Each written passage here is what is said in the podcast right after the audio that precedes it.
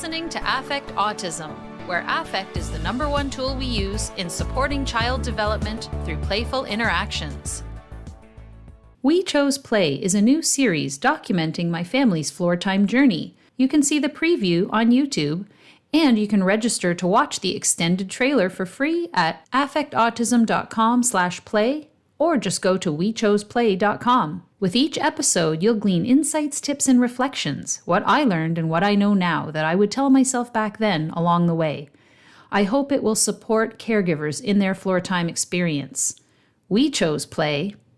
We have joy every day.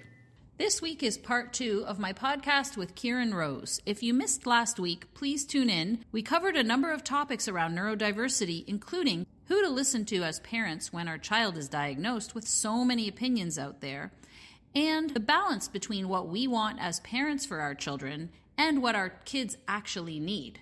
This week, we get into the topic of late diagnosis and what it means when older adults get diagnosed, and why it's helpful for autistic adults to consult with parents of very young children who may have not much in common, seemingly, with an adult autistic. Let's jump into part two of our podcast.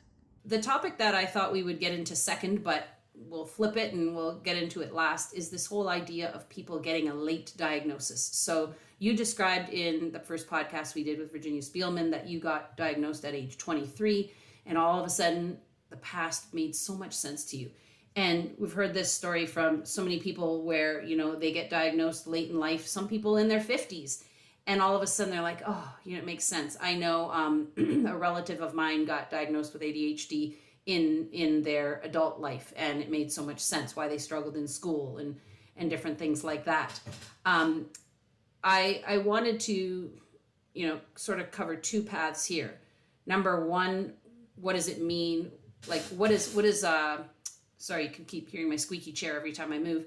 Um, it's a matter of what makes you think that you need to get a late diagnosis, and then, you know, what's the outcome of having a late diagnosis. So, you know, uh, if people have been listening to this podcast, you've seen some of the podcasts that I've done on this chain in the last year. Am I neurodivergent like my child with Dr. Kathy Platzman, where we talked about how you'll she she gave the example of that christmas dinner although she said thanksgiving because you know in the us thanksgiving is the big huge holiday right football turkey and lots of food and stuff and she says you don't realize the patterns in your family till you go spend thanksgiving with a different family so her family is you know ocd anxious family like oh did you check the turkey? Oh did you check the turkey? Oh did you check the turkey? Oh did you check the turkey? And then another family totally different right? And I noticed this right away um, when I would have dinner at my in laws because it, they're so different than my family. like completely different. And then you start to realize like where you feel comfortable, where you don't feel comfortable, why you feel comfortable. And, and you, and so she said, basically you might have neurodivergences in your family that were just considered normal because everybody was like that and then you meet a different family and their neurodivergences are totally different or they're neurotypical whatever um, so just some of the things i've noticed uh, jumped out at me when i started reading tweets of self-advocates i was like i do that that's me okay that's totally me yep i did that as a kid all the time oh that's interesting and you know anybody that's known me my whole life like I was always teacher's pet, did amazing in school, you know, was successful at things that I did activity wise. Like I never had any struggles per se, whatever. But I always felt different. I always felt different from all of my friends. And um, things that I do, we were joking about, uh, you know, all tend to imagine every combination and permutation of anything that could possibly happen in the future around anything and to me, it's not worrying, it's not anxiety. It's just, okay, if my son goes here and he happens to fall into this place and he breaks this, well, okay, so he should bring this to watch out for that. And then if this could happen, he might need this. And then if this could happen, he might need this. So I'll worry about every possible thing. And, you know, his dad called me his doomsday girlfriend when we started dating because I would say all these things and he's and he's like you're the doomsday girl. Like, why are you thinking of it? What in the world made you think of that? And I was like, I'm not worried about it. I'm just want to be prepared in case it happens. And lo and behold, Kieran tells me uh, last time we talked, oh, that's totally what neurodivergent people do. Circumstance extrapolating is what you called it. Yeah, I did. Yeah, it's um, it's it's a see that there, there's a negative term, and, and when you use the word worries and things that's that's probably indicative of your mental state at the time. So we we think about these things when we're worried because we're ruminating on like all the different potential outcomes and, and things in a in a negative way. But we also do this when we're happy sometimes as well. And when we're looking forward to something we still think about all the possible eventualities. Um so that's why i call it circumstance extrapolation because it's kind of you know you're heading into a certain situation. So you're extrapolating all the possible outcomes um, but when we're feeling maybe not in a good place, we extrapolate more of the negative outcomes than than the good ones. So it's yeah, so it, it's absolutely it's it's quite an autistic and ADHD thing to do. So uh, not that I'm diagnosing you because you are not diagnosed. Um, I am not. Uh, I'm, I'm, on a wait list know, just for we, curiosity's sake. We keep talking about these things and you keep ticking them off. So it's not me. well, it's funny because um, my whole life people have said to me, stop overthinking. Stop overthinking. Like I automatically assume, oh, I said something to this person and they haven't got back to me. So they must be thinking this, this, this, this, this, and that. And they must feel this, this, this, and that. And therefore, I better do this, this, this, and that. Meanwhile, like it, they might have been oblivious or didn't even remember. But I'm overthinking, overanalyzing everything all the time, Kieran. My brain is constantly going. and sometimes we can get caught in those especially kind of i mean what you've just what you've just said there that example you've given there so then i would suggest that that anxiety has come from previous experiences where you maybe have thought about those things and they've turned out to be true um you know so so you the, you're being fed by your your previous experiences so that's a that's so what what you're describing there is a kind of a rational response um but when it becomes a bit more than that, then we get into the area of kind of rejection sensitivity and stuff like that as well. You know, where it becomes a bit more extreme. But um, but no, it's a it's a perfectly it's a perfectly naturally neurodivergent thing to do because it's you know it it it, it it's you're you're processing so much information if you are neurodivergent if you are adhd or autistic you're processing an awful lot more information than other people around you. So in order to sort through that you need to think about all the different possible outcomes. And when you're monotropic and you're focusing on certain things and your interest is driving you and your attention is driving you, then you need to extrapolate all the outcomes that are around the thing that you're thinking about at that time. So it, it, they're just logical steps. That's all they are. And unfortunately, people who aren't ADHD and autistic can't experience the world in this way. So maybe don't plan ahead and maybe don't think about that. But they frame thinking like that, which is non neurotypical thinking, as well that's anxiety and that's overthinking. And that's a negative perception from their view when in actual fact that's your brain just doing what it needs to do. You're planning ahead. You're looking you're looking for danger. You're being hyper vigilant yes. Yes absolutely. I mean it certainly can be detrimental if you're like in my case ruminating constantly worried about you know um, what is the response going to be and and things like that. Um, but one thing that you said was really interesting to me, which is your past experiences might be feeding that. Therefore, what we do with our children every time as they're growing up is going to feed their experiences going mm-hmm. forward, going back to when you talked about what our kids need versus what we want. If we're if we're doing things that's that are invalidating who they are and making them feel like they're a problem or making them feel like their behavior um, they had control over that behavior that's feeding that experience which which is the trauma that they're experiencing. If you think about um the amount of people that have unhealthy attitudes towards their bodies and think negatively about their bodies usually if you go back to if you if you're able to time travel back to their childhood usually that stems from things like people making comments about their weight or making jokes about them which individually and if existed within a vacuum wouldn't make much of a difference. But these things collect over time and they give us messages and they become our unconscious thoughts and you know we, we, we don't necessarily literally hear these things in other people's voices but those voices are definitely there and they repeat back on us and you know and really what we're talking about here is is kind of PTSD and CPTSD, but on a much much more kind of minimal scale than we would normally think, but still things that cause reactions in us later on in life. So it's yeah, the, the the things that we and even when we have conversations about our children and we don't think they can hear us, and maybe we say things that are more drastic and more dramatic, or we express our distress about something. But actually, if you think about how many autistic people can hear voices from a very long way away, you know, there's a lot of autistic kids out there that hear what their parents are saying about them and hear when their parents are not deliberately being derogatory or deliberately being negative about them, but still take on the emotion of that as well. And it, it's, there's a world of hurt out there, unfortunately, and we deliver most of it to our kids. Yes. Um, so let's end off with talking about what is what is um, the point of these adult diagnoses. So, for instance, you know, if my my child is growing up and they're struggling, they can't function in school, and they can't, they have problems motor planning, so they can't catch a ball, and they have a hard time playing without knocking everything down because they don't have their ideas to play yet or whatever their motor planning is still developing blah blah blah blah.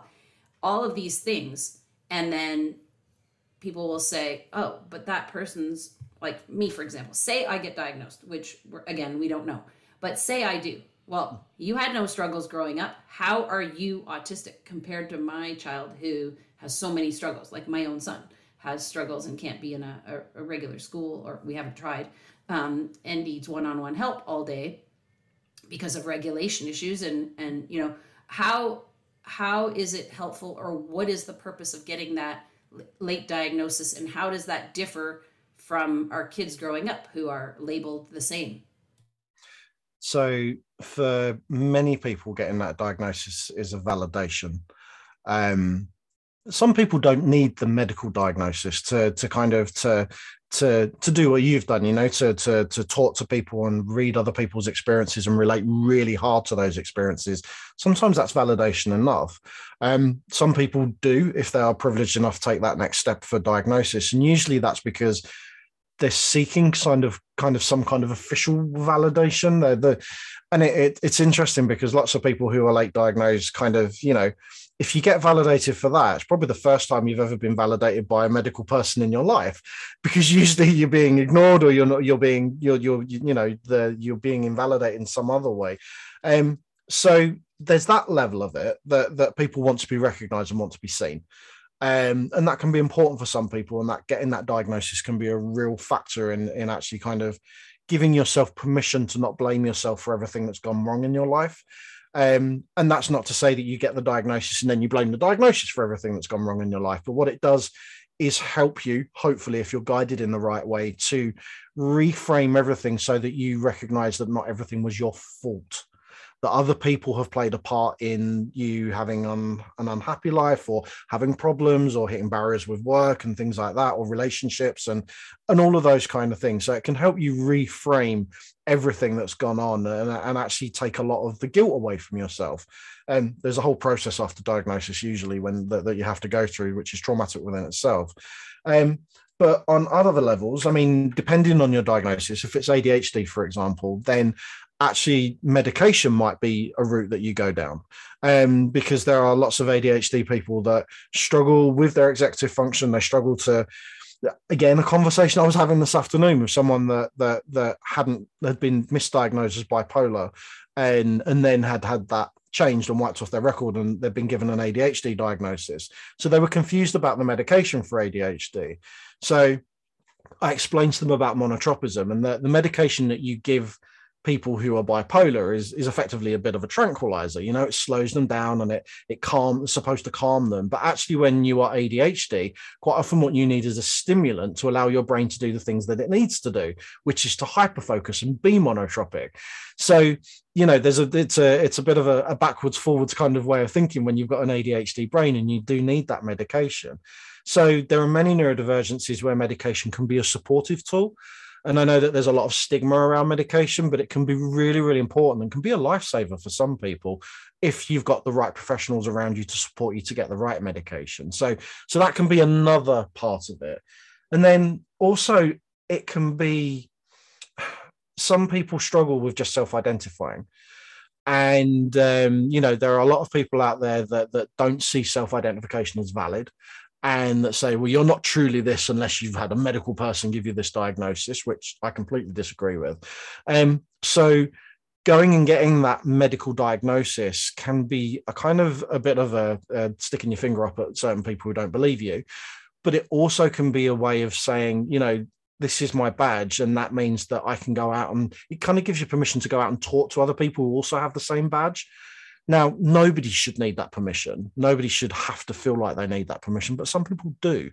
So it enables people to go out and find their neurokin. It enables people to go out and find other ADHD people or other autistic people and, and actually say, look, it's official. I'm like you, you know, so I can come and talk to you and I can come and share your experiences and you can share mine and we can relate and we can connect in a way that maybe they haven't had a connection in their past.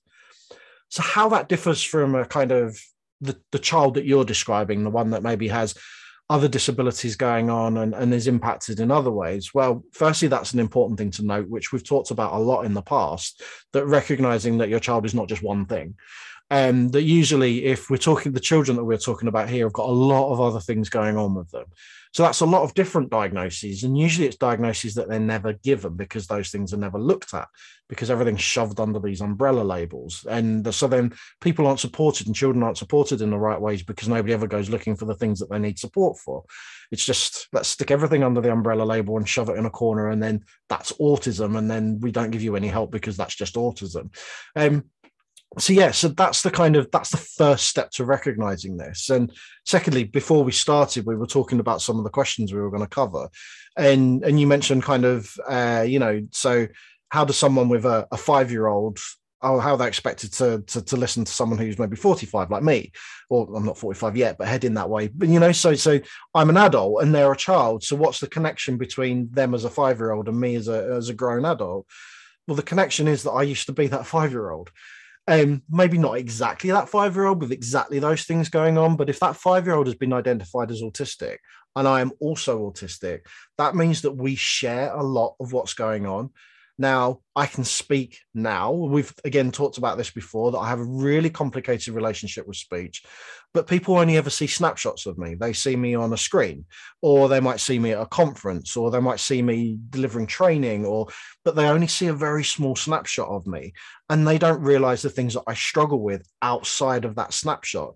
And those things that I mask through, which I do sometimes actively. And I talk about masking as unconscious and conscious, and there are conscious aspects that I can choose to do um, that, that protect me and enable me to get through certain situations, but are an enormous drain on me.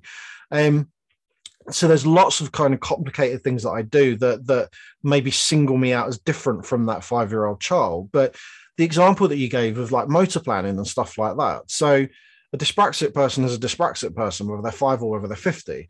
Um, so there are reasons that I don't drive, usually related to motor planning and, and, and, and, and, you know, so stuff. So this stuff doesn't go away, but sometimes we put extra scaffolding in place to support ourselves so that these things don't visibly impact us as much. Sometimes they're masked sometimes they're right full front in front of people, but because they're not looking through that lens, they don't recognize them. So there's actually lots of things that connect me to those that five year old's experience, but you don't necessarily see those things because you've not been given the right information, because you've not been informed, because you've not been supported and guided in the right way, and because people haven't taken the time to sit down with you and talk to you about this properly. Usually, usually they're just trying to sell you different therapies and, and trying to fix your child who doesn't necessarily need to be fixed because there's nothing wrong with them. You know, maybe they do need support in some ways, and that's a good thing to identify if they truly need that support. But again, it comes back to what do you see, what do you want, and what does your child need? Yep. And I want to refer people to the last podcast where Kieran and I really went into great detail about functioning labels. And a lot of the stuff he just sort of breezed past, breezed, bros what's the past tense of breezed, breezed past breezed past in in that last bit was covered last podcast uh, around functioning labels. So please do go back and listen to that. Um, some some really great points there. I think it is to me you know in the way certainly the united states is going now where everybody has something to say about everybody's opinion, right? Um, how dare that person get diagnosed when they're that? You know, it is nobody's business, really. It's like if that person is meaningful for them to get a diagnosis, let them get their diagnosis. You know what I mean? It, yeah. You gave a number of reasons why it's very helpful, especially if they're struggling. Um, and the point I wanted to make when you gave the example of executive function, like some people might need medication to help them um, focus and, and, get things done. So I'll just give you an example. Um, another pe- and other people might not. So if I am ADHD or whatever, uh, I personally don't think I would need medication, but I need tools. So for example, I will often start to cook something and totally forget because then I go do something else and I'm absorbed in what I'm doing. And then I'm like, crap, I burned the pizza again. You know? So what do I do? I set a timer and what do I do? Like today, I woke up, I looked at my schedule on my calendar, and I'm like, oh, I'm doing a podcast with Kieran today. I totally forgot. If I didn't have that calendar, you know, luckily, only one time I forgot to go pick up my child at school and was a half hour late because something on my calendar, I had set it the wrong way or something. But I have alarms for every single thing. If I don't, I'm so distracted, I'm gone on and I've focused on something else. Like that could be a very serious problem if the calendar and the alarms weren't enough for me. So this this brings us back to um, again something that we've touched upon in previous kind of talks that we've had around the notion of disability. So what you've described there is actually you might not see it this way and other people might not see it this way but you've described a disabled person that needs aids in order to do the things that they need to do. So, you know, both of us wear glasses. If you took our glasses away from us, we're disabled. Yes. So, having glasses doesn't mean we're not disabled, but it means that we've got an aid to help us be what we do, what we need to do, and be able to see what we need to see. Yes. So, you know, so it, it, it, it comes back to kind of that disability isn't a dirty word because we are surrounded by disabled people. So, there are people who experience what you experience and can't remember to set the alarms in the calendar so therefore they might need the medication in order to be able to to to focus on what they need to do in order to be able to set those that doesn't mean they don't need the calendar it just means they need an extra level of support so you know so it, it, it's what you're describing again is a neurodivergent experience. I mean, that's a that's a typically ADHD kind of uh, example. Um, and I think you're absolutely right that that connecting that, you know, someone someone from another aspect might look at that and say, well, she doesn't need a diagnosis to be able to set a calendar. But that's one tiny snapshot of probably a lot of different things. And you you, you keep repeating like I never struggled growing up. But in actual fact, you've just described struggling. Um, well, you know, the funny thing is, I was always late. Like the number of times my mom would be standing at the bottom of the stairs. Come on, Daria, we're gonna be late for school. Like I remember our entire family running through the Detroit airport to make our flight to Florida because I made us late. You know, like yeah, just it little things like more, that. The more you kind of relate to other people's experiences, the more of those memories will probably come back, and you'll realize actually, no, my childhood was not a neurotypical childhood. I was not a neurotypical child that didn't struggle. I actually was an ADHD child or a neurodivergent child that did struggle, but I had a supportive family around me that put things in place. I had platforms around me and scaffolding. And if I took all of those things away, all the stuff that neurotypical children don't need around them or only need in small doses, actually your life would have been very, very different and you would have obviously struggled. I had a very hyper vigilant mother who was, you know, did you do this yet? Are you do this? Yet? Do you have any homework? Did you remember to bring this? Did you have this? Do you going to this? Like constantly. And I'd be like, oh, my mother and eggs all the time. But really, without that, I might have like not You'd have been school. a pile of sludge on the floor. it's true. It's true. And um, the other thing I wanted to say is that, like, I find that I need to rely on these tools more now than I did when I was younger. I was like on the ball with everything. I could memorize everything and remember. But I think the more stuff that gets added, like I had a child, I have a child with special needs. I know even that term people don't like, but a child who need, has support needs, I'll say. Um, you know, me having to remember all of his needs and all of my needs. And, you know, I'll, I'll wake up in the morning and be like, oh, I forgot. he needs this. I forgot to do laundry last night. Ah, oh, you know, like, do I have a clean mask? And it has to be his Mario masks because he won't wear the other masks, right? And if I'm not really on top of it, and that adds stress to me. So then I'm always worried, like, okay, did I do everything I have to do for tomorrow? And so I try to be more um, proactive about that now.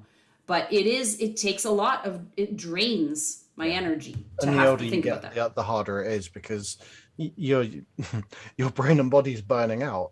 Um, you know, and that that that's uh, and that's not to say that you're old and that's that's why it's happening, but it does as you get older. You know, we get more tired as we get older, and when you are living a neurodivergent existence, and you are maybe in a lot of ways you're able to to kind of live in your your authentic self and live in your the way that you need to.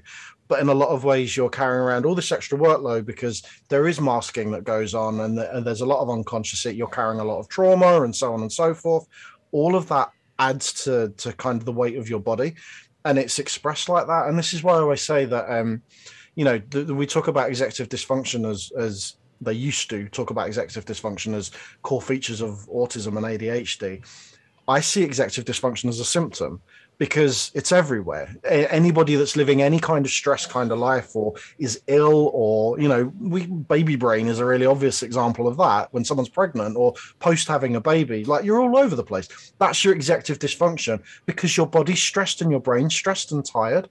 And neurodivergent people, as we get older, the pressures on our brain and body become greater and the wear and tear becomes more obvious so therefore, we do forget things more, and our executive dysfunction does display itself more. And but the, the the more you meet your own needs as you age, and the more you understand yourself, the better that will be. The more control and, and you will have because because your body will be kind of self sustaining and and be getting the nutrients and and the the sensory stuff that it needs to in order to keep going and keep functioning. I think there's a there's a and this is completely anecdotal, but I think that there is a strong link between neurodivergence and dementia. And I think that link exists. I said that's completely anecdotal, and that's just coming from my thinking and, and lots of thinking that I do and conversations I have people. But I think there is a strong link because our bodies and brains burn out. And because we're working so hard to sustain ourselves in a world where we're surrounded by people that that whose needs are, are more met than ours. Yeah, yeah. Sorry, that was like a big thing to say, wasn't it? well, I mean, individual differences, right? So yep. Genetics, individual differences. Uh, doesn't he's not saying that everybody who's neurodivergent is going to have dementia? That's not what I'm saying at all. But I think I, th- I think that there's a strong correlation there, and there's we don't know anything about aging and neurodivergent people. There's there's like zero research into it at all, um, and there's a lot of conversations that strong conversations that need to be had, and strong areas of focus in research that, that need to be there because I think anecdotally there is a strong correlation and i genuinely think that that that masking and burnout play a major role in that so budding phd students if you need some topics to research there you go the literature is blank in that area completely blank slate Awesome. Well, as always, thank you, Kieran. I hope that listeners found it enlightening to hear about this stuff, uh, whether it's relevant for you, for your child, for a relative, for clients you have. Uh, check out the blog post at affectautism.com where I'm going to put links to past podcasts that we talked about and some of the terms he threw out there that he threw out PTSD and CPTSD, and I'll write out what that is in the blog post so you'll know. Uh, thanks Kieran, and I'll look forward to next time we speak again. Thank you, Dana. Until next time, here's to choosing play and experiencing joy every day. This episode of Affect Autism was brought to you by affectautism.com.